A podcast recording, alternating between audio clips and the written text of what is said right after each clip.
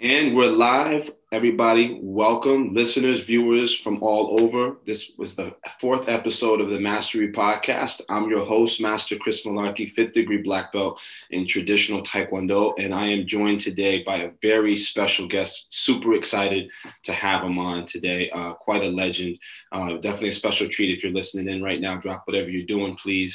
Um, and please uh, welcome uh, my next guest. Uh, before I bring him on uh, and read through all the impressive list of accolades, I'd like you guys to hit the subscribe or follow button located somewhere on your screen, uh, just so you can get updates on news, information, uh, upcoming episodes, and guests. And you can also visit my website, mastercm.net, to have links to my social media, Instagram, Master Chris Malarkey. Uh, without further ado, um, I'm super blown away to have this next guest here today. Um, he is the ninth, the winner of the 1987 World Taekwondo Championship. He's the first American to defeat a Korean competitor. Um, I'm also joined by the same person who is the William Paterson University Taekwondo Hall of Fame inductee in 1988. Uh, also, the 1992 Olympic gold medalist in the middleweight division in Taekwondo. Uh, also, was a TV star on the WMAC Masters, which I used to watch, joined by many other people um, as Olympus, uh, starred as himself.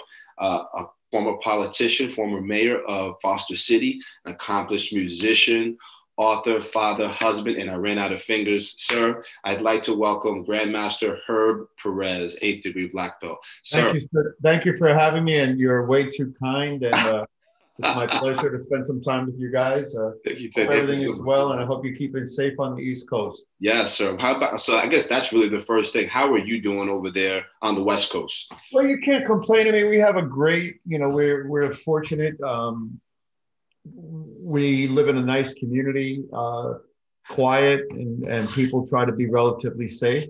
Yes. So I think that you know we're in an interesting space these days, and I, I think you just have to recognize the things you have to do to keep safe. And so we're, we're doing that, and we're trying to espouse those values as we uh, do what we can do to stay in our community safely. Absolutely. You're also the owner of Gold Medal uh, gold medal martial arts centers over there. So you've got several, not just one location, but several. So uh, talk to me about how COVID sort of impacted um, your ability to. Well, it's a it's a tough time. So it's a tough time for people in the business. It's a tough time for people that um, do martial arts and teach it. And so I think you just have to recognize that you're going to have to um, stay the course. And you've had this opportunity your whole life to be a role model. And now you really have a test. So the test is you've been talking about it. You've been talking about resilience. You've been talking about staying the course. You've been talking about patience, perseverance, determination.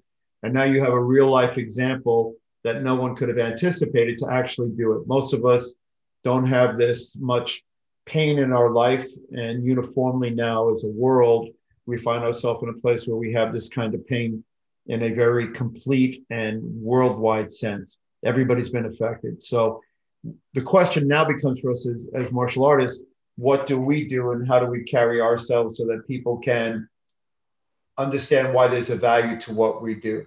And if we truly have a value before the pandemic we'll have one after. There will be many of us that don't make it through this not talking about covid but talking more about financially.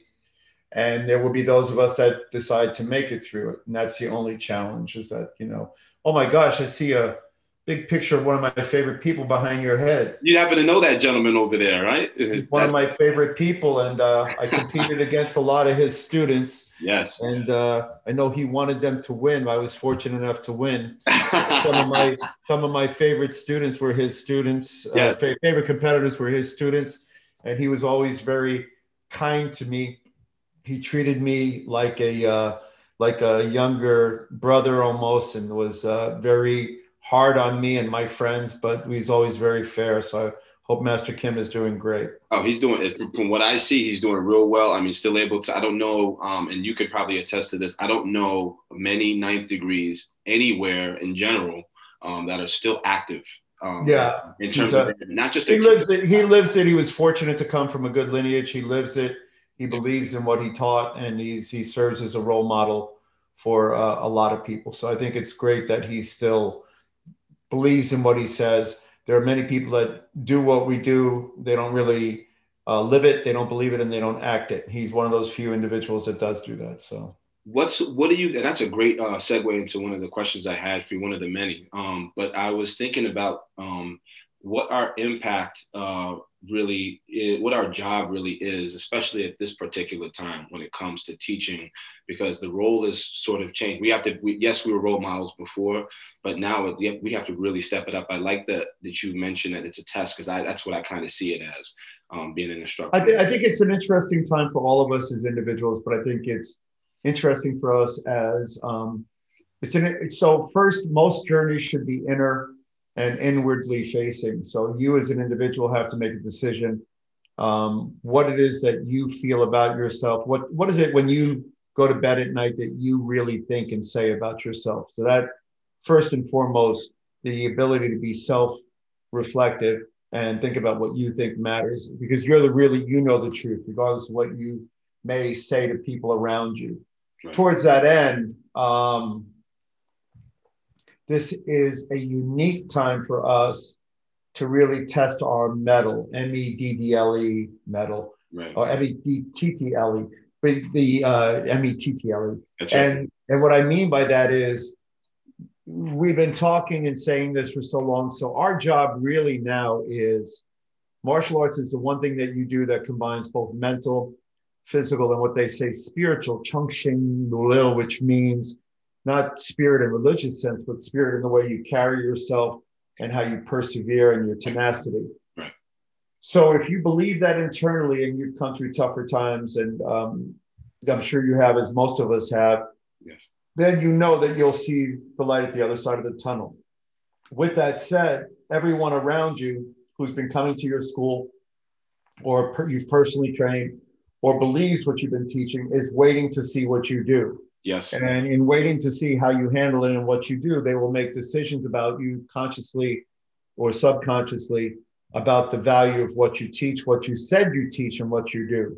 So, in that sense, it's an amazing test internally and in a self reflective sense. And then it is really a test for your community. Are you really who you said you are? So, a kid goes to soccer, he expects the soccer coach um, to kick the ball well. He's not looking for the soccer coach to be his life coach, but he's certainly looking for him to be a good soccer coach. We are one of the unique things where we are a teacher, um, much as a teacher, a good school teacher in school will be a role model for the kids. And we are a physical expert. So they look to us to be both a physical expert and to manifest those physical skills in intellectual and philosophical skills. And I think that's really going to be the test for a lot of people. It's um, it's easy to talk about it. And when you do well, it's easy to do what we do. Right. And when you struggle, it's a little harder to do what we do, what you do. But when people see to the level that schools are struggling now, yeah. they're not only looking at you and feeling sorry for you, but they're really looking to see what you say and what you do. Absolutely, and see if those two that those two things align, right? That's yeah, very important. Or you just been you're you're you're a charlatan. So right. it's been tough. I mean, it's been March now will be a year Yes. And most people were closed for all of that or some of that or in some form or fashion. Right. What's been interesting, I think, more importantly, has been the people that stay and the people that left. So when you look at your membership and you look at the people that chose to stay with you and why they stayed with you and what they did for you while you were struggling, it will speak volumes about what you taught them. It'll speak volumes about who they are. Right. And it'll speak volumes about the level to that they tried to support you. I have a friend who has a restaurant and he had people sending him checks without even coming to eat because he said they wanted to see me survive and they valued the time they spent here. That's I don't think there are a lot of martial arts schools that that happens to. I no. think that most of them, you know, they, it's interesting. You know, I had this conversation with somebody else today. We spend more time being who we are, doing what we do, than a doctor spends becoming a doctor. I've been doing martial arts since I'm nine. I've spent till 61 becoming what I consider to be better at it. And I've done professional development that whole time. Right. And doctors don't do the amount of professional development that I've done. Um, if we allow ourselves to be treated less than that and we act less than that, that's how we'll be treated. So for me, this has been an awakening moment right. to think about who I want to teach, what I want to teach them, and quite frankly, how I want want to let myself be treated. So, Absolutely. you know, too often we allow ourselves to be utilized rather than um, do what we do, which is truly mentor and, and hold people to higher standards. Absolutely. Now, speaking of community, there you were the former mayor of Foster City, so you guys also you gave back quite a bit in so many different ways, not just with your Taekwondo, but you're also there in a capacity to uh, you know really guide people off the mat, um, which is which is really tremendous. Can you talk about a little bit about um, what how you I guess what your path was from Taekwondo to politics and whether that was linear or not? Because I, I found well, that it, it, was an interesting time to be an elected official. So you know when yeah. I was in my community. I had been on the board of directors um, of the Olympic Committee, and I had been on the uh, executive committee of both the Olympic Committee, USA Taekwondo, and I've run a bunch of nonprofit stuff. And then my postgraduate degree was in nonprofit organizational management um, from University of Lyon in France. That was paid for by the IOC and the Olympic Council of Asia. I had a scholarship. Wow. Um, in learning all those skill sets, I think it's important to utilize your skill set when given an opportunity. And so I was approached by the then mayor to join the council and asked me to run. And so I ran um, because I had a skill set and I looked at who was running it and I thought I could help them guide them in a better path to serve the community better. So it was an interesting time to join, and I was able to give back and do a lot. We raised, even before that, our business donated um, a lot of money to the city in terms of cash, and then a lot of money to various organizations over the 14 year period. And we donated almost a half a million dollars back to the community, wow. and then raised another 1.5 million dollars for the schools. So in being a role model and being an actor in that, that's what we thought was important. Over the past four years, it was interesting because we found ourselves, or at least I found myself and certain other council members, uh, be under attack by certain members of the community based on their political uh, agendas. I did and see so, that. Yeah, I heard something. Yeah, yeah, and I'm okay with that. That's life you know that's the nature of the game. And so my position was had always been i do what i do i do it the right way and i do it with character and dignity. At the point where people don't appreciate that i'll do something else. I don't you know i and the the best advice i ever got was from an olympic friend of mine who was on a committee with me. And he said when you value service you have to first value it in this way. You have to ask yourself are you getting more for the relationship or is the or is the organization getting more? Right. and if you find yourself that you're getting more then you need to leave. If the organization's getting more you stay. So for me i can proudly say that the organization always got more than i did. Right. i donated all the money back that i made from the city back to the city.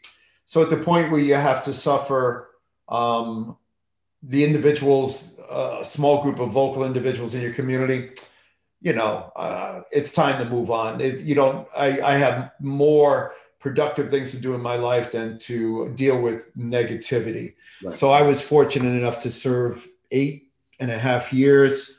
I was termed out, and so I decided to move on. I'm now the um, commissioner for ethics in the uh, Association of National Olympic Committees um, in Lausanne, France, and uh, the uh, so I've been fortunate. I was selected elected to that position and I'm dealing with a very passionate group of individuals right. and overseeing their ethics and their ethics compliance. And I think that's an amazing opportunity.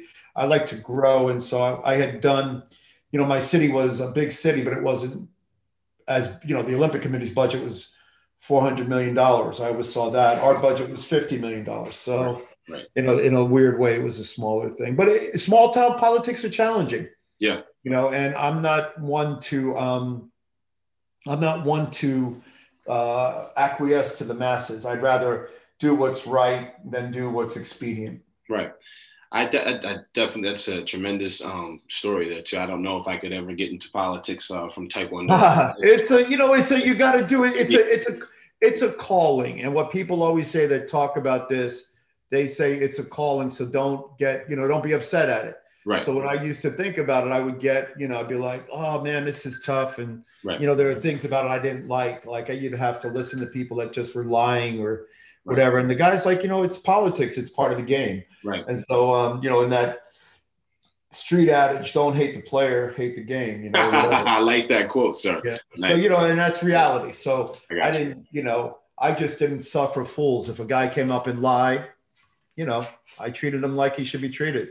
Right. You know, if he was lying, he's a liar. You know, that's not not any. You can try to help educate people, right. but at that moment, you know, it's an interesting place because I'm used to dealing with, you know, my my world, which I'm the king of our world, right? Right. Taekwondo instructor, Right. martial art instructor is the king of his world in his world. Right. In um, my house, I have children. I raise my children. yes. When it comes to the city, you really have to you have to do it differently if you want to be productive. And so that's why I had been approached to run for larger things, larger, bigger offices in a, on in the like a national sense. Right. And I didn't. I just can't do it. It's not my nature.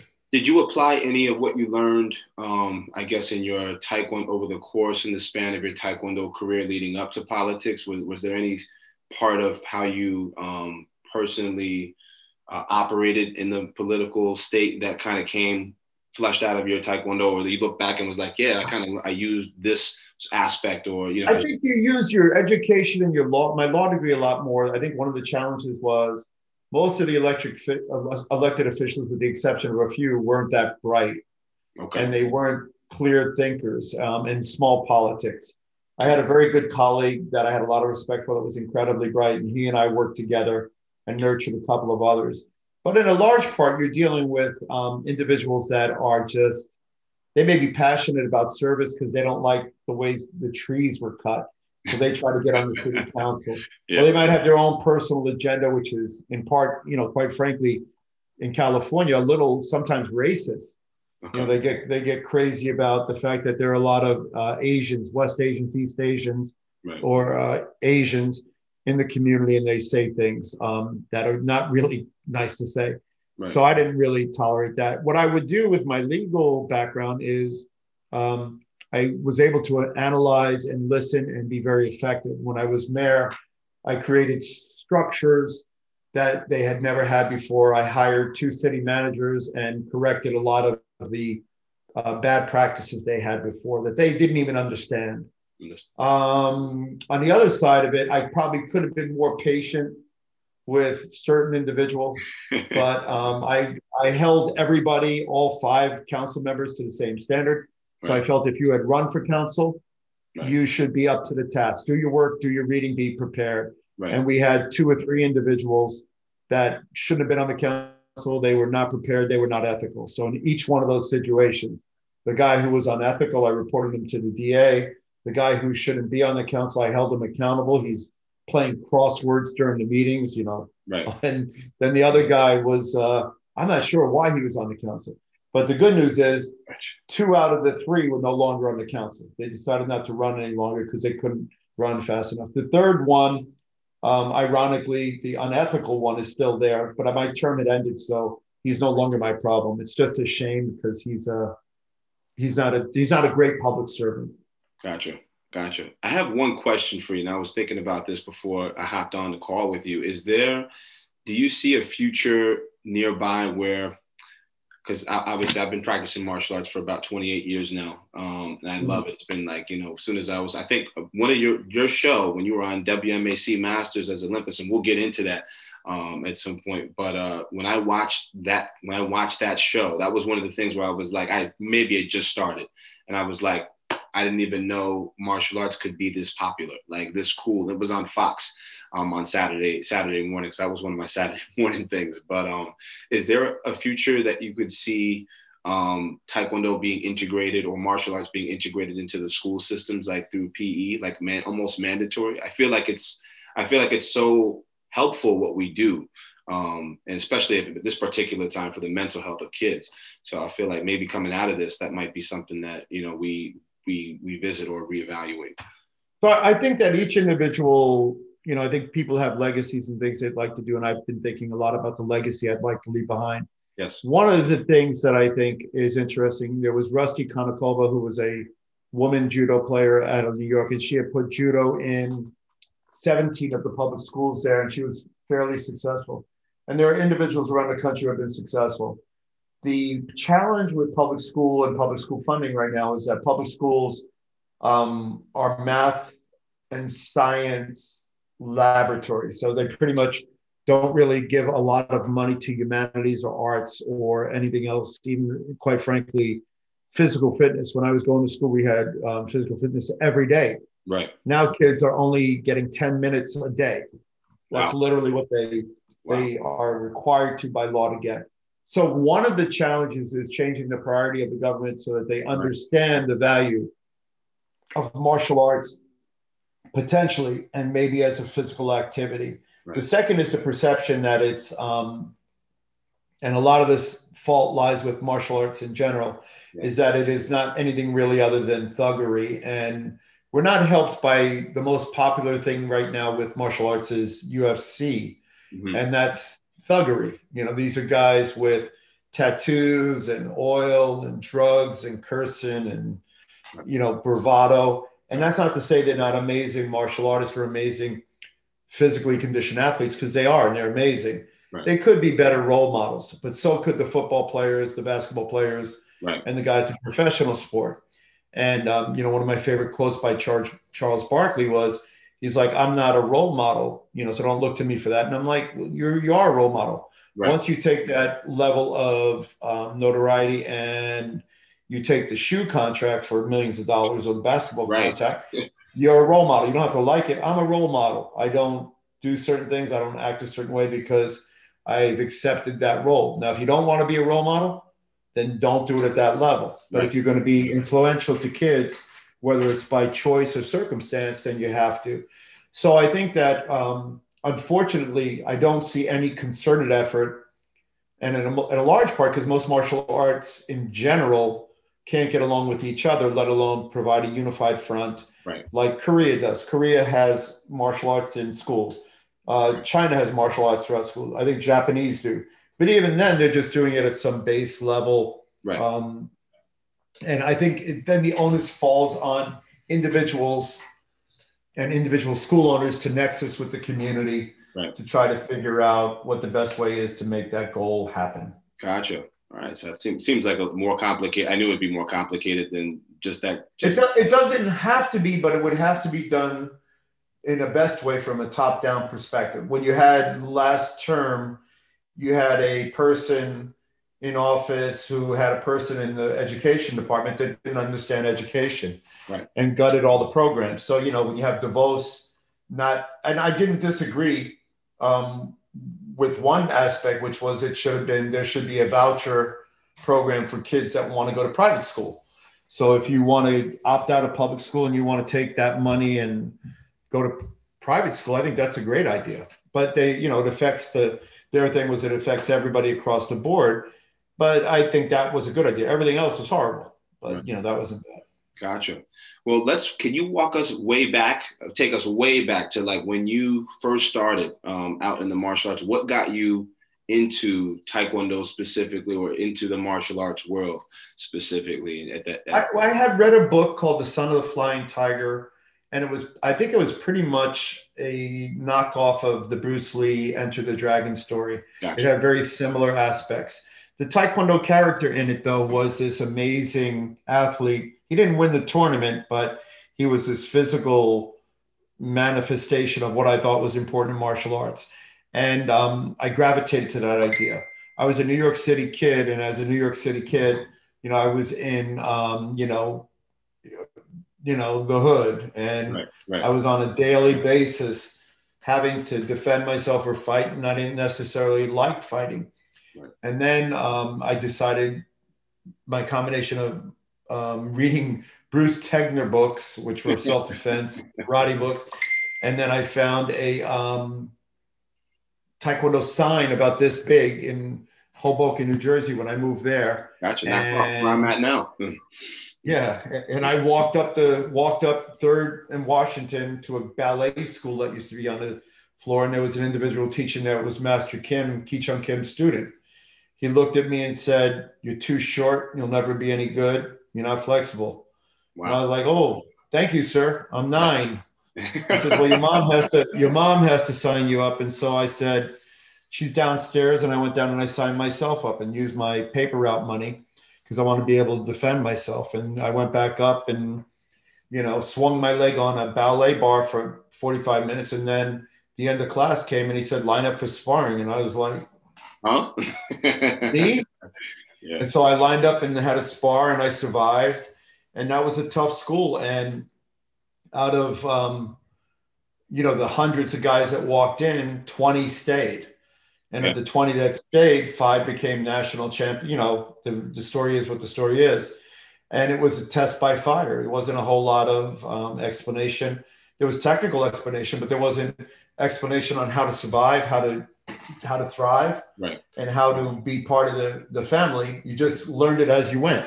Right. And um, you know, I, I'm still I have a lot of respect for him. Still friends with my American instructor, and then one of my seniors, and then my um, instructor passed away, but my kung fu instructor is still around.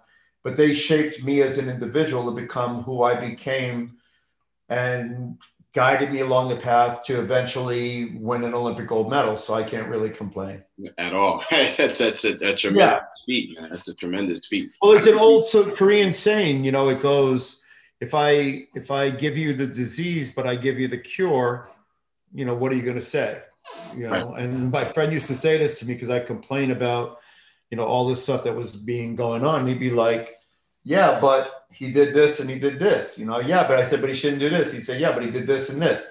And in a weird way, he's right. You know, you got to balance the positive and the negative. Right. It's always about that, I think. Right. Um, yeah. What's the what's been you? So you've kind of had a, a really unique perspective of most of the guests that I've had on, really, because you've also been able to see a longer arc of the spectrum of the evolution of taekwondo and martial arts as well. Like talking about the kind of the old school as people would put it in quotation marks right, now, right? back then i started in the 90s when i was probably five or six early 90s right. um, and st- obviously still continue to this day. Um, actually just talked uh, earlier this evening. But um, what is the difference what is it, what are some of the bigger biggest differences you see in the way taekwondo has changed uh, from then to now? And, and, and second what does do martial arts really need to go through an evolution um, to kind of stay? So I think you have to. I think you have to rethink where, where we are, what we're doing, why we do it. So I've been a proponent of this for a long time. When I started to teach, and I never wanted to teach because I didn't think I was good, um, I decided I wanted to modernize what it meant to be a black belt. So we spent all this time, for example, learning to hit things and fight. Yet we're told all the time not to fight. Right. So we pretty much spend our entire career fighting and kicking stuff and then say never kick anything. Right. My instructor would always say that, right? Yeah. And then um, so I think really right now I think about my children who have never had a fight, nor will they probably ever have to. And what are the skills that would be better for them as black belts? So I think we first need to rethink where we are and what's necessary to be a black belt for the future. So when I was coming up, you know, it was a tough guy contest. You pretty much went to a martial arts school the guys who came before my generation, they were tough guys to start.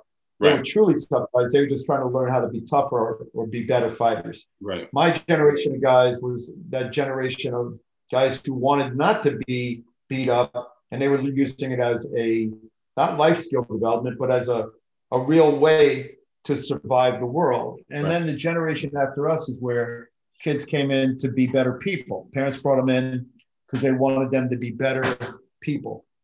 So the tough guy, the tough guy thing, it kind of left the building.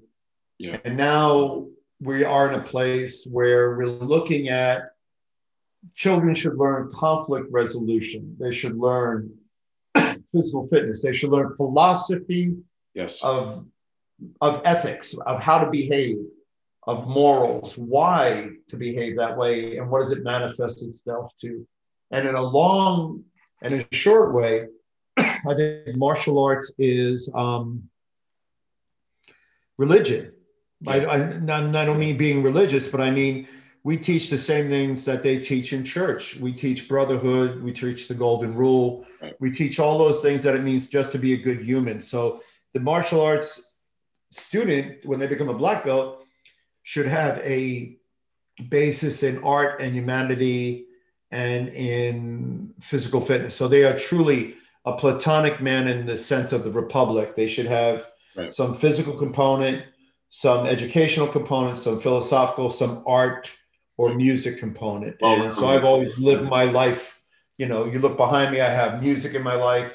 I'm a, I was a philosophy undergraduate. I have um, a couple of, I followed my education, was able to, to do the degrees I wanted to do. I've been a businessman, I've been a warrior, and I've been a public servant. So I'm kind of um, out of stuff to do. Yeah.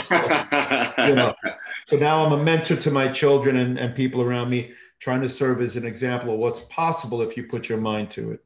Absolutely. It's like there's almost like you don't have, I mean, how many hours do you have to, I mean, to be an Olympic gold medalist though, what's the, what's the reality of the cost of the sacrifices? I always talk to people about this all the time. There's always a sacrifice involved when there's a goal that you're trying to hit.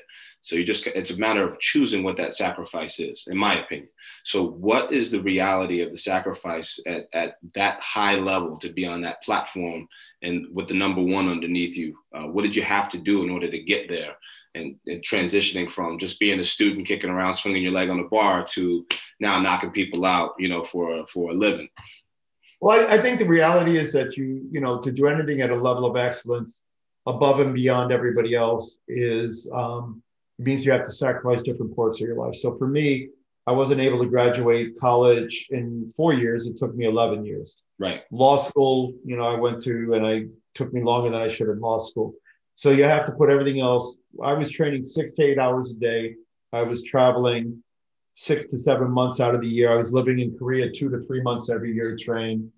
And I was taking all my financial um, capabilities and money and, and stuff and applying it to taekwondo. So you sacrifice your friendships you sacrifice your money you set, sacrifice your education for a period of time.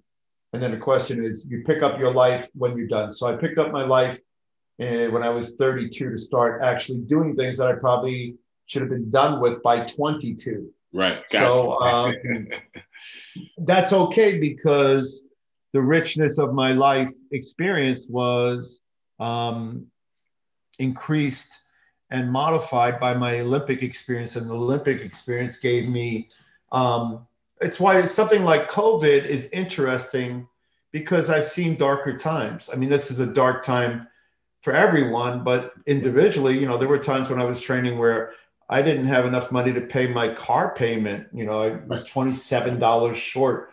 Right. I had times where I only had peanut butter in my closet and no bread. Yeah. I had times where I'd come back from Korea and I'd owe ten thousand dollars on an American Express bill, and I wasn't making ten thousand dollars a year. Right. So um, I've been in darker times. You know, I've had those phone calls when I came home, and my creditors would call me and they'd be like, "So when are you going to pay?" Right. I'm like, "I don't know." What do you mean you don't know? I have no idea. I'll pay when I can. Oh, I will pay. Right. I said, well, what are you going to do? Right. You know, so I'm like, you know, they're like, I'm like, it was nice talking to you. Talk to you next month. You know, but it, you when you have that kind of freedom, because you've had darker experiences, no promise of an outcome, by the way. Right. You know, it's an interesting time. So I think that everybody around us has to remember that and be more patient. Um, because the reality is we have a lot of people around us that are struggling we have a lot of people that are not struggling. We have people that are not struggling yet, but will struggle. So it doesn't really matter where you sit in the world. You might be okay right now. You might still be working. You might have a job, but this is going to affect everybody's economy. So uh, it, sacrifice is sacrifice is universal. Sacrifice is impactful, and but more importantly, you have no idea what the impact is till it happens. Absolutely, I, I would tend to agree with that. What's the what's the the training like specifically? Because I know we have a lot of listeners that are martial artists that are tuning in right now. So what what was the training like uh, back then? I know you said six to eight hours a day, and I sometimes that's hard for people to wrap their minds around because that's a that's almost a third of it. It's about a third of the day, um, physically active. So the Olympic the Olympic Committee had changed the way you should train because they had sports overtraining a long time ago. So they had water polo guys literally in the pool for three hours without touching the side of the pool. Wow. Um, for an example. So they came up with a program that said you shouldn't train any more than an hour and a half at a time, and you should only train twice a day at most. Unfortunately for me, there was an information gap that I was trying to overcome. Right. Koreans were doing the sport at a high level from five years old I didn't get exposed to the true level of Olympic Taekwondo until I was 20.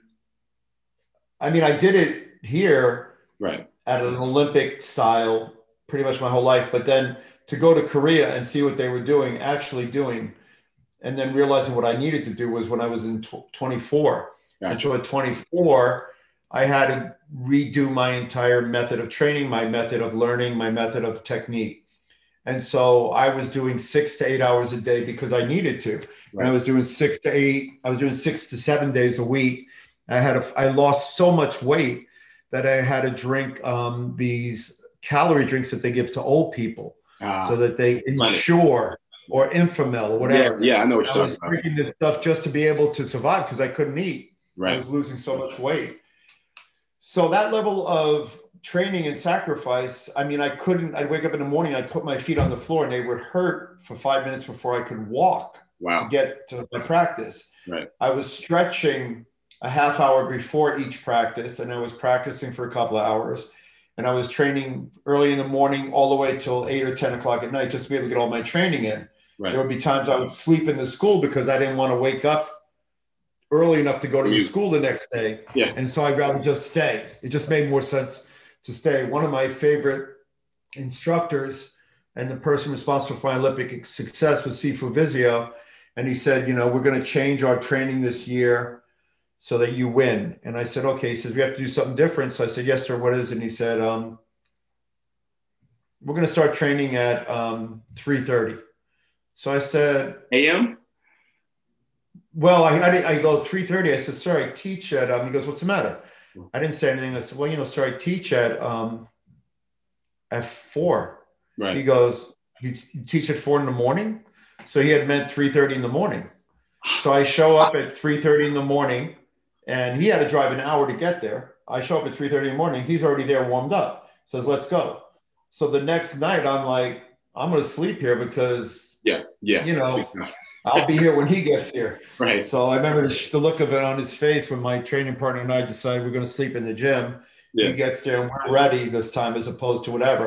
Right. But that's what you have to be willing to do. You have to be willing to do whatever is necessary to win. And right. if you're not, the most powerful word in the world and the least powerful word, word in the world are different. The most least powerful word in the world, most disempowering word is the word but. So as hmm. soon as you say but, then yeah. quit because they're going to tell you what's necessary. Right. There's like guys who come up to me after the Olympics and they're like, I'll do anything I have to do. Tell me what I have to do. Tell me what I have to do. So I start to tell them what they have to do, and you see it in their eyes, and they go, but. And I go, then, but you're going to lose. Right. You got to be willing to do what's necessary.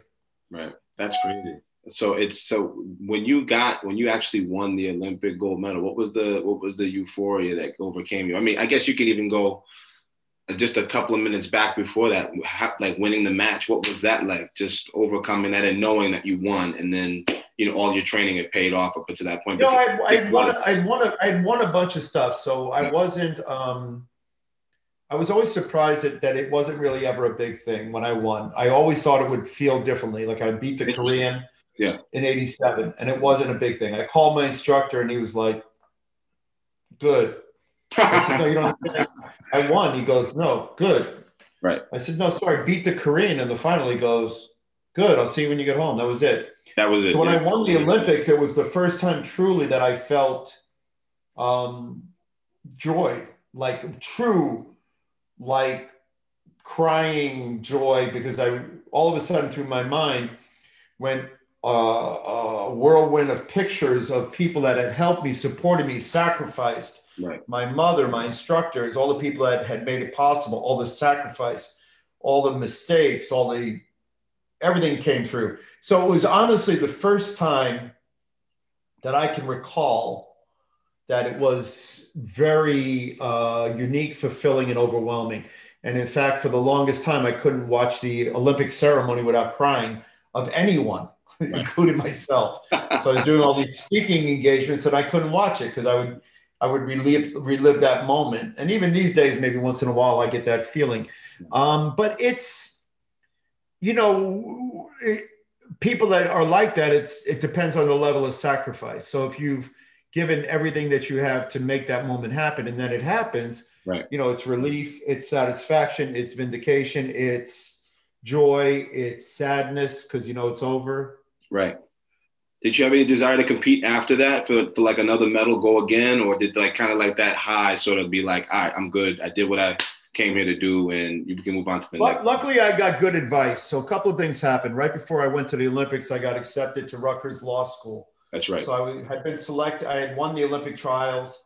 I was going to the Olympics. I was training, and then shortly thereafter, I got my um, acceptance letter to, to law school, and um, that was I cried when I got that because I just was I couldn't believe that I was going to get to go, yeah. and um, my instructor when I won he I thought about fighting in Madison Square Garden because the World Championships were going to be there yeah. in 1993. MSG. And my instructor told me to retire. And I said, why?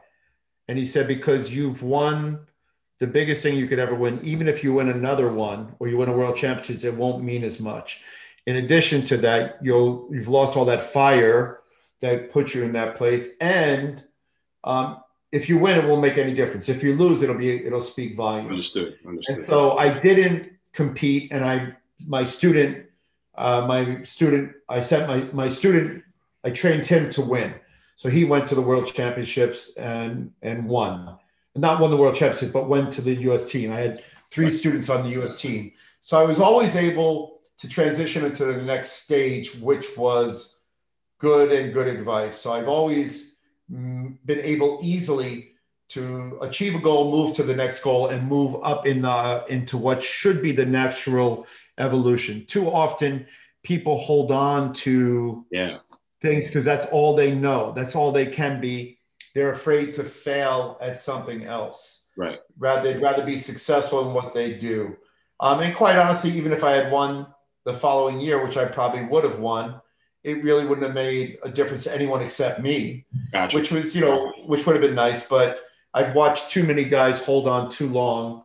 Gotcha. And um, you know, as a result, they're not happy or, but if you love the game, then you fight. You don't really care about the winning and losing. Right. You, you see it all the time. Boxing people just go too go too long when they fight. Or you have have, have Roy Jones Jr. Man, yeah. Roy Jones Jr. There's nobody better than that guy. Guy was untouchable. He fought too too many fights, but right. You know, Conor McGregor is probably another example of that. Um, yes. You know, and these guys always fight longer than they probably I don't want to say long. They they have to make that personal decision. They're great athletes, right? But you gotta you gotta do what you got to do. It's not really about winning and going out on top. You got to go out the way you want to go out. I had won everything I wanted to win, right. and I won it a bunch. I won Madison Square Garden. I won the Worlds, won the Pan Am's, won the Pan Am Games, first one ever and won uh, the Olympics. That's a whole lot of winning. Right. That's a lot. so I had also lost a few. Right. You know, so I had a whole, I had some lose, losses too that I didn't really love. But, right. you know, I've been able to enjoy the, the beauty of competition, both winning and losing, learn lessons from both. Yeah. And I'm able to share those lessons with people that are trying to do it so they can understand what it is we do, why we do it, and how to apply it in other areas of your life. Gotcha. That's awesome. And what was the, I guess now going moving forward after it was your TV career was after, I guess, your Olympic. Uh, I didn't want to do that. Yeah. So what happened was I got approached by, um, I was approached by two groups. So right after the Olympics, an agent called me while I was in the Olympics and he wanted to meet with me. So I met with him when I came home. I was offered a, um, television show called Acapulco Heat I was offered a movie called Mortal Kombat, like ah. also for it. Yeah. I didn't. It was a different thing. Okay. And I was offered. Um, I was offered the UFC number one. Oh, so wow. they offered me to fight in UFC number one, and I said I was in law school at the time, and I said, "How much money?" And they said, "Well, it's ten thousand. I said, "How much if I win?" They said, "No, that's if you win." I said, "Are you crazy? I'm like the Olympic gold, I'm like crazy. I'm an Olympic gold medalist. I'm not gonna fight." So they eventually came up to some amount, and I was like, it still wasn't enough. And then after watching it, luckily I didn't fight because it was a circus. I commentated the second one. Ah, um, at the same time, I was offered a TV show over Christmas, WMAC Masters, and then um, they changed the shooting schedule, and so I had freed up all my time, and then they didn't do it. Well, they didn't do it with me. They didn't do the pilot with me. Gotcha. Then I got a call to do the show, and I said, "No, I'm not doing it." They said, "What?" I said, "No, I don't have any interest. I'm in law school. Take off." They said, "Please come meet with us." I said, "No, I'm not coming." And they said, "Just come, come have lunch. We'll talk." Right. So I met the producer, the director, and the uh, art art designer. And uh, after four hours, you know, they said, "Well," I said, "You know, I'm in law school. I don't need this. You know, I got other stuff going on." And and they're like, "Well, you know, we're gonna make an action figure." I said, "Action figure." so I, I was like, "All right." So I did it over the summer, and then I did a couple of seasons, and it was a blast, and it was so much fun I'm right. glad that I did it. It was really a unique experience. But the good news was it taught me that to be an actor is a very certain skill set and it's a craft, but it's also very subjective.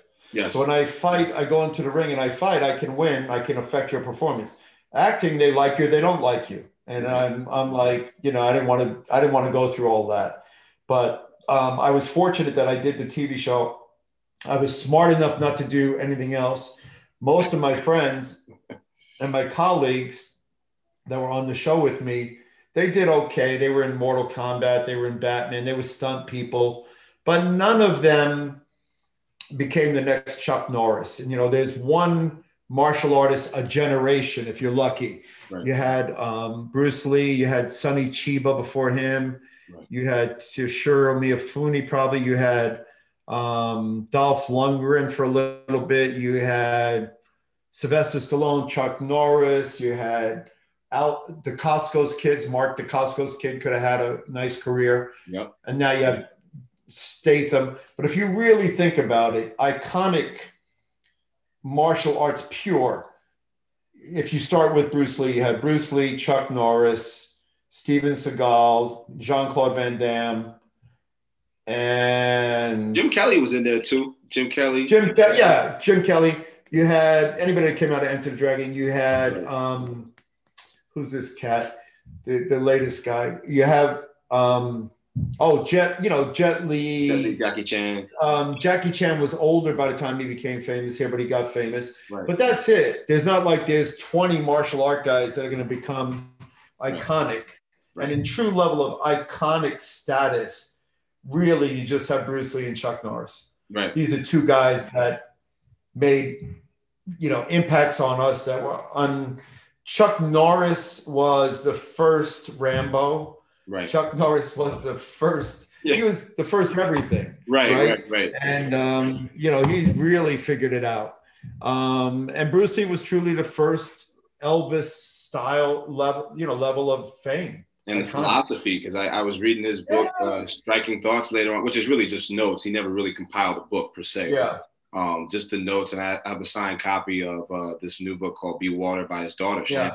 Um, and it's just tremendous i mean because she's living her life lived most of her life um, if not you know all of it pretty much through the leftover writings from him um, yeah. which is which is really i find that fascinating that she's able to do that um, with I, I guess that speaks to um, his profound sort of philosophical nature because there's so much I still reference that book.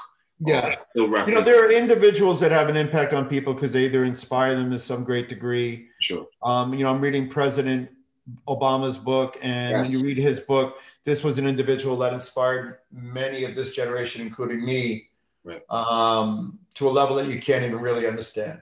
Yeah. And so, towards that end, you know, you got to know that and that that's unique. That's either the way you carry yourself, what you say, or just you as an individual. People on that level of icon, you know, Bruce Lee was very unique. Other actors in that level, you know, you got guys that are just amazing. Johnny Depp is an amazing actor. Anthony Hopkins, amazing actors. In the martial arts, you know, you're a guy that kicks and punches. You know that the cat from Thailand, I can't remember his name Tony Jaa. Ong Bak, the guy who does the Tony, um Tony Jaa, yeah, yeah, with all the Muay Thai and everything. Yeah, so, you know that's a, that guy's doing some amazing stuff. This kid now, Um, Scott Adkins, right? He's Yes. doing some amazing stuff. Yes. But you know, that's all physical skills. Right. Truly, to act, that's an interesting. It's an interesting profession. Gotcha. I, I really find it fascinating. Did you um did you form any like long lasting friendships with anyone off the set? Or, All of them, all of them, all of the guys. All of we still stay in touch. I've got, I think, a Zoom call this weekend to honor one of our friends. That's uh, they, they have him on a podcast. We're going to surprise him. I don't want to say his name Gotcha. I won't be surprised. but um, I'm friends with all of them. When I moved out this way, a handful of them were up this way, so I still kind of talk to them. Um, but they're all great guys. I mean, you know, they're each individual. We had this. For the, if you really think about it, it was the first time ever that a group of martial artists from disparate backgrounds was put together in a thing like that, where you Yeah. had literally the best of different worlds. The guys that I was on that show with were amazing performers who had been on Ninja Turtles, Power Rangers, Mortal Kombat. Right. They were the top of their game in the in that area. And I was the top of my game in my area. Right. And we had courted other guys um, that were at the top of their game. And then there were a lot of guys who didn't make the cut that should have maybe, but they weren't. Um, and so we, you know, we were we were in a unique time in a unique place and had a unique opportunity. It's unfortunate that it was short lived because it could have had a legacy that transcended itself. But I think it left. I think to your point, however, just growing up at some as someone who watched it, um, I think, and I speak for a lot of other people. Like I said, that when I told them I was going to be speaking to, they were like, "Yo, that's Olympus." Like I was like, they were Uh-huh. curious to know. Uh, They remember. They remember you as that. But you know, it's speaking. That's funny. But speaking of what you said, it was I remember being glued in on. That was what captured me was movement, um, and and watching that happen, watching the stunts and the choreography, and you couldn't fake what was happening there. These are, these are real martial arts. I had my I, I had- about the yeah. I had I had the best teachers back then. You know, there were these two guys, Eric Betts and Ian Nguyen. They've both been Power Rangers. Um, and uh, Eric's son now is in television, and Ian's teaching again. But they helped me learn how to do what we called Hollywood Kung Fu, and it was really um, it's a unique skill set of.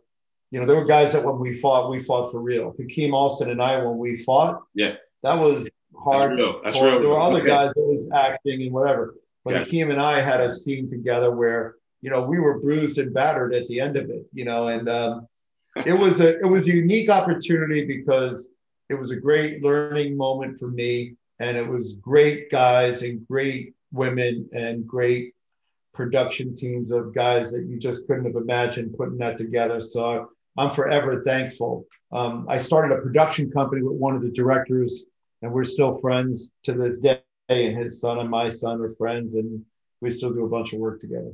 That's awesome. That's awesome. Now, from that background, I guess moving even more forward, do you think, and kind of going back into like the pure martial arts sense, um, do you think that it's important to uh, cross pollinate or synthesize other martial arts forms? Is it is it more about now? Grandmaster Kim, my teacher, he would always say, and I asked, I always ask um, like top people this or people that are in positions to to instruct me, uh, particularly him though. And I asked him, you know, is it is it really about the style when you put styles together? That's kind of seems what the general public, you know, the UFC sort of follows, like styles make fights, that kind of thing. So it was always in my in my mind, is it more about the practitioner and how it's done, or is it about what's being done? And that's kind of how what it sort of boiled down to for him.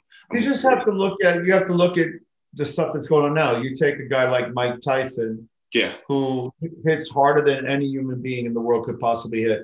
So if you want to say whether boxing or this is superior, listen, Mike Tyson's Mike Tyson. He transcended his sport. right, In karate, you look at a guy like William Oliver, you know, may rest in peace. He was a guy that transcended that style. Most guys in that style were not problematic for anyone. He Right. was. right, A guy like Mike Warren for Taekwondo, he transcended the sport. He was Jerry Robbins, another guy transcended the sport.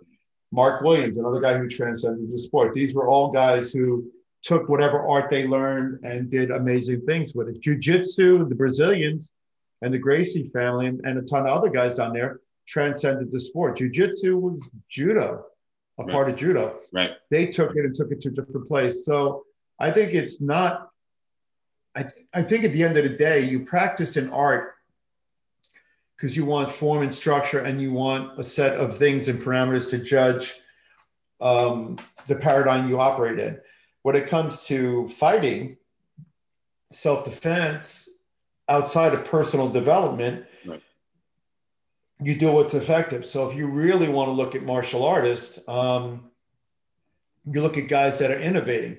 This guy, Urijah Faber, who used to fight in the UFC, I used to like to watch him because he was an innovator and he created things that other people didn't have. And I see guys, this guy Dominick Cruz with footwork. Right. They create, they transcend the sport. There's no longer a proper way to throw a technique or a block. There's, mm. if you're really looking at mm. martial art as a warfare thing, you know, you can drop your elbow when you have your hand on somebody. That's right. not a technique Right. But it's a technique. It, it, at the end of the day, you measure technique by its effectiveness and the damage it does. It works. And how quickly it ends a fight. Yeah. So um, I don't get caught up in technique much. I don't think it's a valid way to judge the value. Martial art practice is different. So if you're practicing forms, I mean, to be frank, forms only have a value in and of themselves of the practice of them. If you're doing this, right you're never doing this in a fight. Right. You do this in a fight, you can get your arm broken. Right. But you will do this. You'll be like this, and you move your hand in that one last portion of a knife hand block. Similar. So the applicability of that. But what's more important is that your body's moving in this way, and right. you know exactly where your body is in time and space. And when you're doing that technique, it doesn't have to make sense. It's dance. Right. Let's be clear. You know this. Uh, this whatever this is. I don't, I don't know when you push in a guy's face. Right. It, it has value only in the sense that you set value for it, much as Martha Graham's technique in modern dance sets value for this. You know, right. this there's a certain way to do this that makes it aesthetically more pleasing or whatever. And the Koreans are the worst at this because every year they change the requirements for the forms. One year you go like this, the next year you go like this, next year you go like this. Mm-hmm. It's either it's either a thing that matters and perpetually matters because it's, it's, the perfect movement right. or it's not. You right. can't just keep changing because you feel like it, and then it just becomes an aesthetic. Well, so what's your take on? Because I practice obviously with with Master Kim. Most of my life is yeah. based in traditional Taekwondo, and I find, I, obviously, I'm no Olympic gold medalist, but I found a lot of success. And I grew up much like you. I grew up in Brooklyn in New York. Yeah. Time. I got in a lot of fights over, you know, just trying to keep my clothes on, my backpack, my yeah. shoes. It's hard. It's hard to relate that to people per se. Um, you know, I used to get into fights across the street where like we, we didn't have cell phones, the payphone didn't work at the corner. It's like it's just you and that other person and what you and however good you are at that moment. So yeah. the, I found a lot of success personally in the traditional format with Master Kim, where it's allowed me to be able to, just like what you said, yeah, this may not work in the fight, and I know that, and I say that to my students, you know, but it's like it's it's something about the patterns, um, which I'm still trying to figure out, allows you, along with the footwork, allows you to be able to sort of make um, sort of innovations in real time uh, at, with a, with a self defense scenario. I found, and even yeah, yeah I mean, I think I think it's each person's value of that is what it is. I think there exactly. are times, you know, where you when I was at Greenbelt, you know, I got into this ruckus uh, when I was working, and and some guy tried to hit me with a motorcycle chain belt, Holy and cow. I did a high block, right? Because I had practiced on high block a million times, right? And it was the perfect thing to block a chain belt or a stick or a bat, right? I got a guy in Park Avenue in 85th, 86th Street when I was in the band tried to hit me with a baseball bat. I did a low block. My arm should have broke. My arm didn't break, and I stopped the bat. Right. I did that because I had practiced low block, you know, a million times. Now, those are real life applications of two particular traditional form techniques that I walked up and down the floor and practicing, right. and they had a value. My first, when I did that high block, I did a walking right. forward lunge punch and knock the guy out. Right. Um, well, that was form training. We didn't practice sparring punching in the face. I didn't have any face punching ability at all gotcha. other than what I had learned in form. Gotcha. So yeah, I think those are, I think that's the applicability. Today I taught a bunch of young ladies preparing to go to college self-defense. And I didn't teach them traditional forms. I didn't teach them taekwondo anything. I taught them a basic kind of round kick and a basic kind of side kick and some other basic um, hand motions that I knew anybody could do that were effective. Right. So when it comes to effective and practical and usable, you know, it's better to keep it small, simple, and immediate. Something that you would do reflectively, reflect, reflexively. Um, gotcha.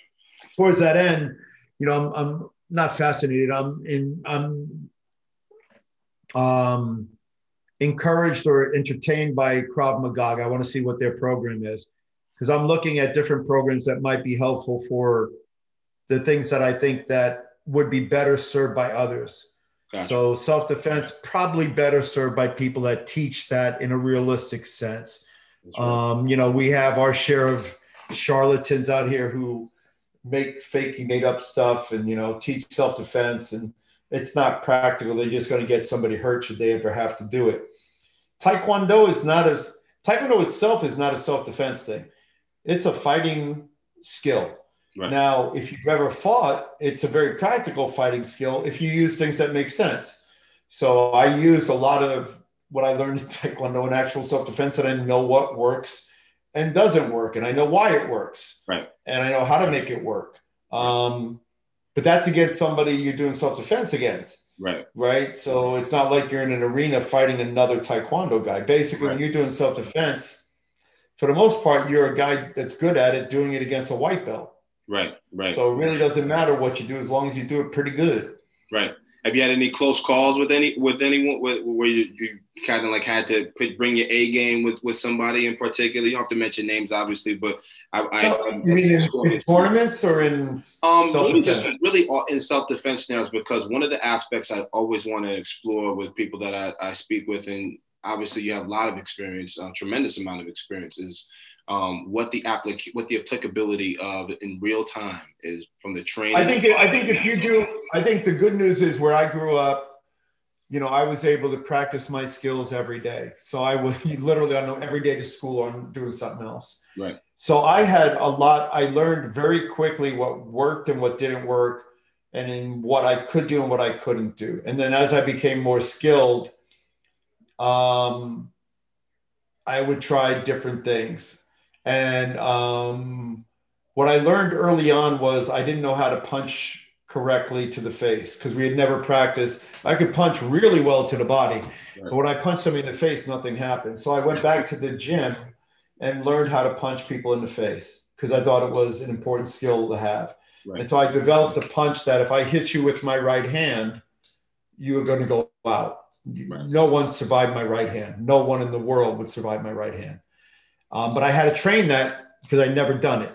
Right. And then I my kicks were always I was fortunate that in actual competition against skilled competitors, I could knock guys out with my kicks. So I knew I could do that. Yeah. So I, unlike most people, I would kick people in the face when in self-defense, right. where they tell you not to do that because it's very high risk. Right. I was I, I figured if I could kick black belts who were trained in the face with my kicks, I'd have no problem kicking a regular person right, in the face. Right, right. Yeah, so you know, I found axe kicks and back hook kicks and back kicks to the body to be incredibly effective, as with round kicks always are to the body. Um, so there are a lot of basic, just taekwondo skills you practice every day. That if you do them, a round kick to the back of the leg, you know, a guy doesn't he doesn't get up. Right. You can leave after you do that. Most street fights, in my experience, last one punch or one kick. Right. That's it. I, I never had to hit somebody twice. Exchange. Right. Um, and that's what it's supposed to be. Now, when you hit somebody once, it should be over. Right. And if they come again, you hit them again, and then it should be over. And if it's not over then, then you're in a fight. You're probably going to get hurt. Right. Yeah. So, um, the situations you're not welcome. You're not going up and obviously walking up to someone to try to start it. But you know, just to clarify for people listening, but it's strictly for self defense purposes. Somebody. I never started. I I can say proudly, I never started a fight. Right. And I tried to avoid most of the ones that I got were started. I would warn people ahead of time. Right. I can say that there was a long period of my life where I didn't walk away from one ever. Right. I never avoided it should that person make a mistake. But then I came to a great realization. And the realization was it wasn't fair. In other words, even though this individual had made a mistake and they had picked the wrong tree yeah. to bark up, right. you know, it really wasn't fair then. And you could tell them that you know, and so it got to a point where I would warn people, I'd be like, you don't understand. I do this. I do this as a living. I do this for fun. Eat this. So if you really want to do this, you know, we can do it. You're not. You can go home or you can go to the hospital. That's your choice. Right. So, and I would say it like that matter of factly. I got so comfortable with it, and you know, they look at me and they kind of then realize I was probably telling the truth. But there's always, you know, the truth of the matter is that most guys that are going to bother you back then or even now, they're jerks, they're jerk offs, and they they're troublemakers. A guy who can really fight, he does not bother you. Yeah. I, I, a guy that really can fight, he's got other things going on in life. He also knows that there's a potential he's going to get hurt. So true tough guys don't fight. I believe and, um, yeah. I think it's true. I, I got to be honest. I think it's true, and that's why it's really not fair. Yeah. I could take that same energy and make the guy miss. Right. Like a guy could come to my gym, that same guy, and he can't touch me.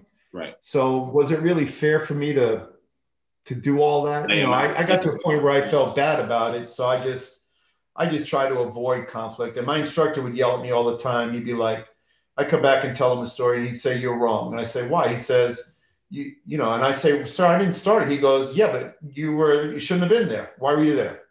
And he was right. You know, when I thought about it, I could have avoided and should have avoided most of it. But your ego we, doesn't let you. That's our, that's our job, right? Is to basically get people to, you know, keep this keep this for yourself. And I have I have two boys. One of them's 10 yeah. black belt um, proudly, and then the other one uh, is a almost a green belt.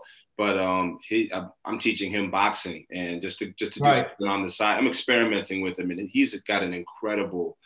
I wish I had.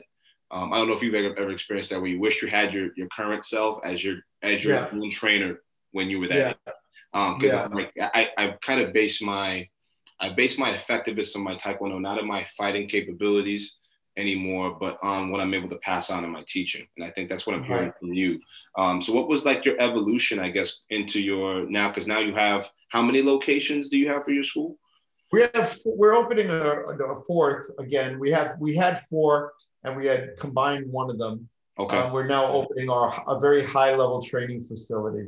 Nice. Um, but you know what I've decided in my new facility is it's going to be very elite, very exclusive, and um, it's an interview and an essay process. So I'm going to interview each family. I'm going to have the child write an essay. Yeah. And then at the end of the interview and the essay, I'll decide whether I want to accept them as students. And if we accept them as students, we'll make them an offer. They have to, they'll have a day to think about it, right? Um, to, to accept it. And if they don't accept it, we'll move on to the next person. Gotcha. Um, I want to develop a school where I teach people that I think will value and we will value. And I want that to be exclusive. So if I don't think they have the right mindset, um, then I don't want them as students. I don't want to share my level of knowledge with just anyone any longer. So I've done that for a long time, taught a lot of people. And um, I want to have people that I, I like and I respect and I think will value what we do. And so that's our new and latest model. It's a very um, high end model. It's very um, we're not we're not uh, ashamed of what we're going to charge people, and we're not ashamed of the commitment level. Right. And uh, I'm sure it'll be fine. so and all you know, on, and you're and you're based all on the West Coast. You know, all these all these um, locations. We're all on the West Coast for now, and I think I'll, you know I've got. I'm realizing I'm old and I only have a certain amount of time to get a lot of things done that I want to get done. Right. So I'm in the process of. Uh, I had written a curriculum for the Olympic Committee for our sport, and that was done. I want to redo that.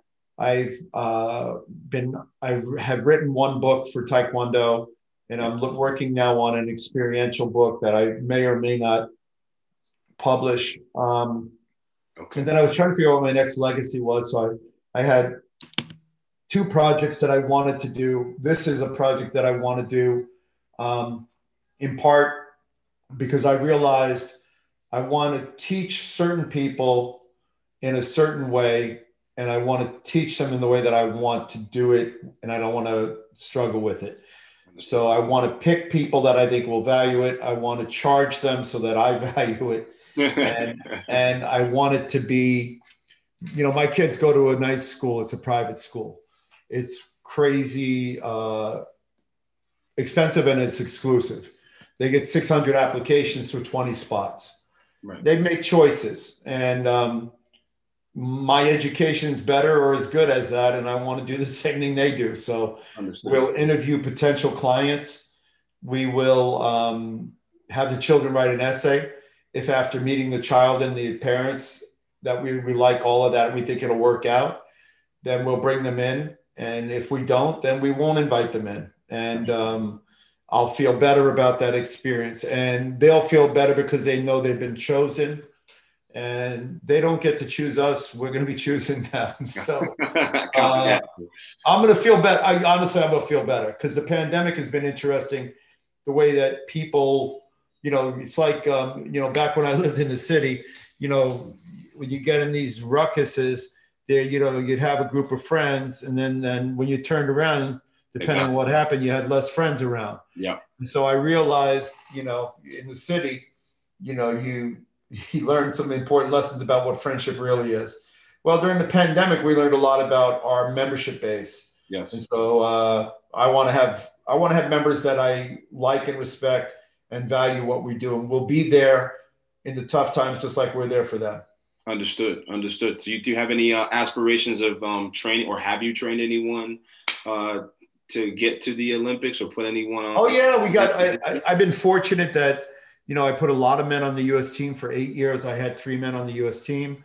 Over the years, I've trained and then passed on guys yeah. as well. You got to be able to pass guys on. So when I decided I wasn't going to coach anymore, the guys I was training, I passed on to amazing athletes and coaches that put them on Olympic teams and national teams. I became the head of the U.S. team rather than the coach. So I worked with the top athletes and then I developed the programs for them. So I had, you know, I had, I don't know, some ridiculous amount of national champions and state champions.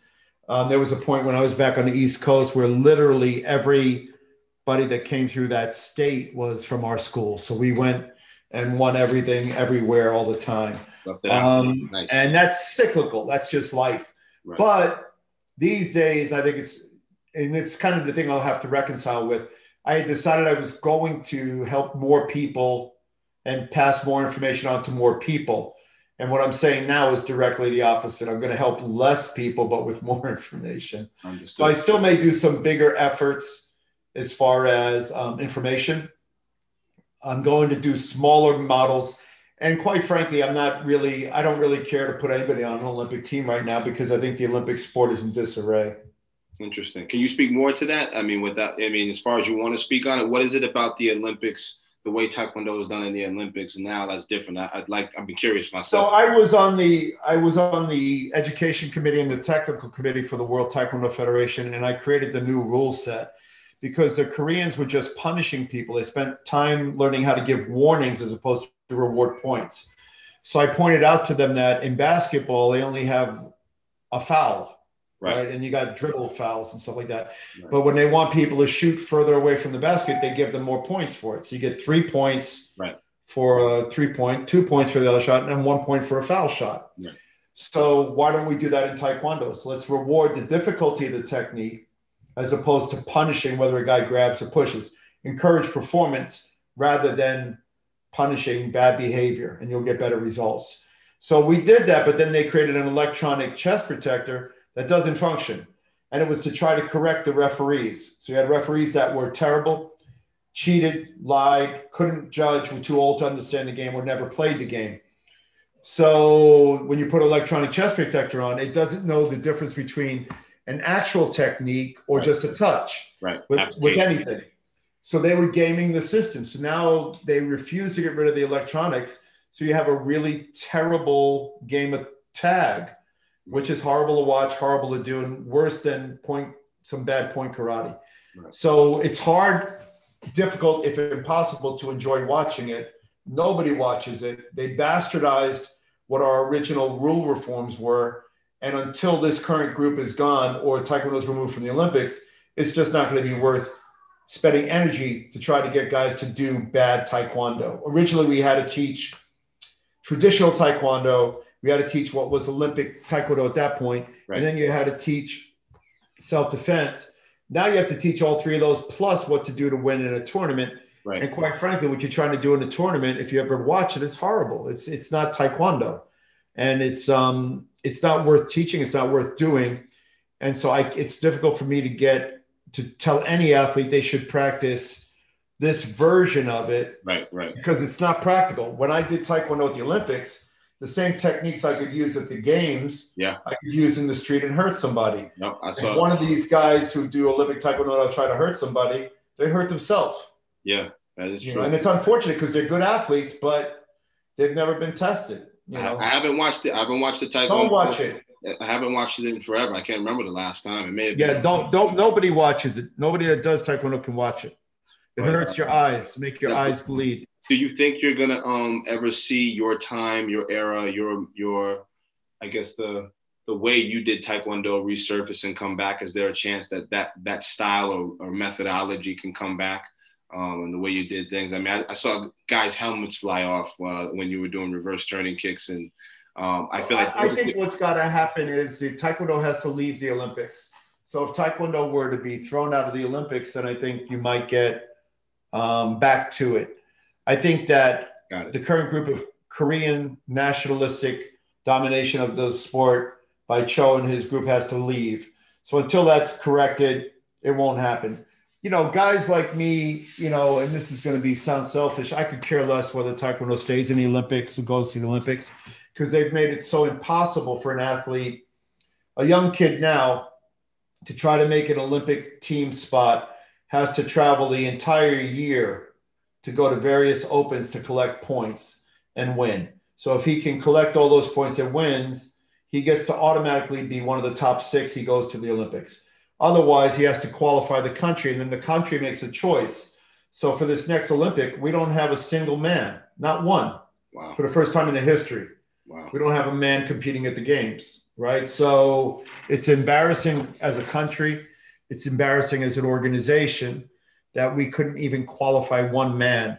But how do you tell a kid when you're telling a kid education is valuable, this is valuable? How do you tell them to then take off four, five, six, eight years of their education to go travel around the world to chase chase a dream that they may not be able to even score to achieve yeah. And they not necessarily the best guy wins. Right. So it's not like the guy who actually Taekwondo was a full contact martial art that was supposed to be if you hit somebody, if they didn't have a chest protector on, they would not make it through. Right. Well, what's happening in UFC? Those guys don't wear anything and they're surviving. Right. So be honest, we should lose the chest protector in Taekwondo. And then second, they need to go back to a power-based martial art as a warfare system of guys getting hurt. In other words, it's a physical sport. In boxing, you punch guys yep. Can't to hurt them. Can't play. Yeah, it's not. You can outpoint them, but if you can knock them out, you knock them out, and that's the same that Taekwondo needs to go back to. Right. Now, if it's not doing it at that level, then we're no different than any other game. We may as well be fencing. Right. You know, play tag with electronic swords. Gotcha. Is there anything that you, um, in closing, I guess, want to impart uh, yeah. to anybody as you, as sort of, you know, sort of we've gone through sort of your whole life, um, seemingly within an hour and a half. But uh, is there anything you want to leave, uh, friend, that you want to say to toward anyone, I guess, that's going through a tough time in the pandemic? That's a martial artist and also practicing or struggling to practice from home. Um, that's finding difficulty. I, f- I feel like personally, um, I feel like 2020, even though obviously it was horrible for a lot of people, I found like a breakthrough. I broke through a plateau, broke through a wall in terms of my martial arts capability mentally. It was really, like you said, I vibe with you on that. It was a test. And I feel like I got through that test of like, okay, this is like, I'm one of the lifers now. Like, if I can get through this, I can take care of anything else from here on out. Um, and obviously, I'm a father. I have children, so you know, I'm a husband as well. So I'm trying to be right. the best I can be for everybody. But there are people that are stuck at home that are single, you know, quite frankly, and and you know, just don't have anyone to practice with or struggling to kind of do it solo. Is there anything you want to impart to anyone watching? So I think this is an amazing time to do self-development of individual techniques that you need to develop. So you know, one of the foundations of my success was my ability to do footwork from the most basic position. So, in general, everything from martial arts starts from the floor. Your ability to control distance or move without a telegraph. So, what I tell people, and my son plays soccer and other sports, so I tell them this is a great time to work on all those skills that individually you can only work on. So, the amount of discipline it takes to discipline yourself to work on those individual things that you normally don't have enough time for because you're in game or competition mode or team practice mode this is the best time. So if I were a young martial artist at home, I would be looking in the mirror to see how my technique is being delivered. Am I telegraphing my technique? And I would be building my speed, my accuracy, and my understanding of how technique works. It's a great time to build your strategy by watching good or great fighters fight and try to figure out why they did what they did as opposed to what they did. Everybody watches Taekwondo for the wow factor. They don't watch it for the how did that end up working, ah. setup or the strategy. Second, the discipline that you employ now, the ability to get out of bed and actually get something done will serve you in many arenas, not just Taekwondo, but in life and business and school and whatever. So don't lose that fact. Remember that that's actually more important than anything else. So if you can practice, you know, by yourself on a bag, in the air, on a wall, and fix technique, you'll be better when you come out of the other side. If you went into the tunnel dark and you stayed in the tunnel and did nothing, when you come out, it'll still be dark.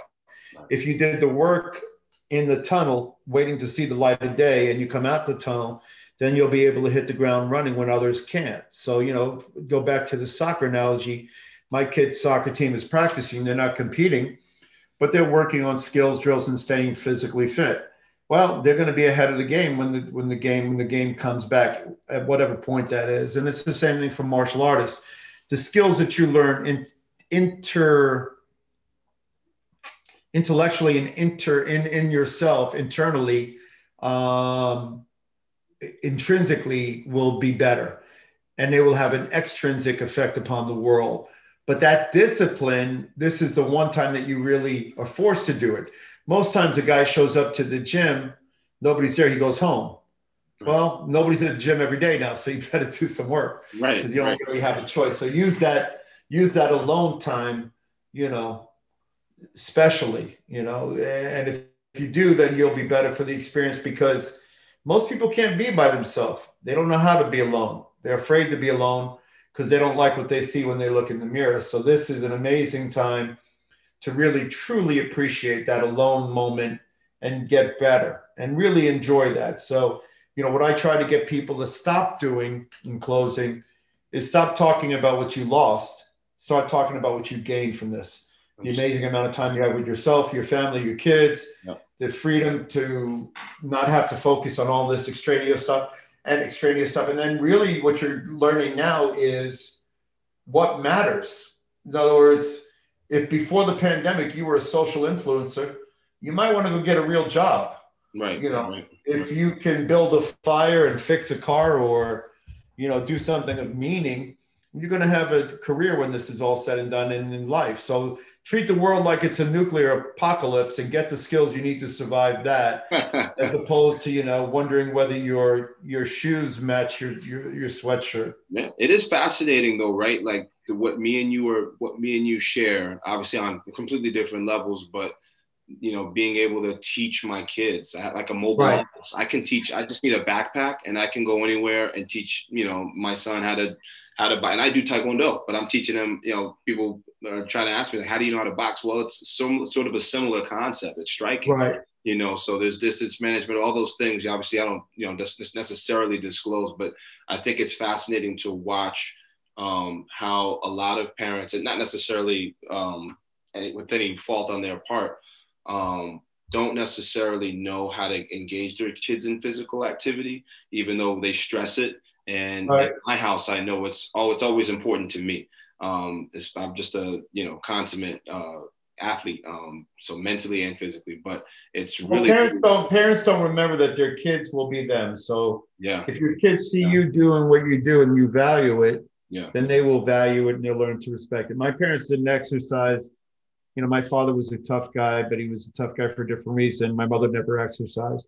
But I came to want to exercise for a bunch of reasons. My kids have two very visible um, examples. My wife and I both exercise and, and uh, teach and do a bunch of stuff. And so nice. Um, nice. you have to be the person you want your child to be. So we value education. My wife and I are well educated. We value career. My wife's a doctor, I'm a lawyer. We value how we treat people. So we surround ourselves with people we like and treat them well. we value hard work, so they see us every day go to work and work hard. And the same thing goes with physical fitness. My wife gets up every morning, does her work out in the gym here in our garage, then goes at night and does another workout at night, and the kids see that. We take the kids on. Uh, my son does and daughter do various sports. They have various coaching throughout the, the week, and then we do family bike rides every weekend.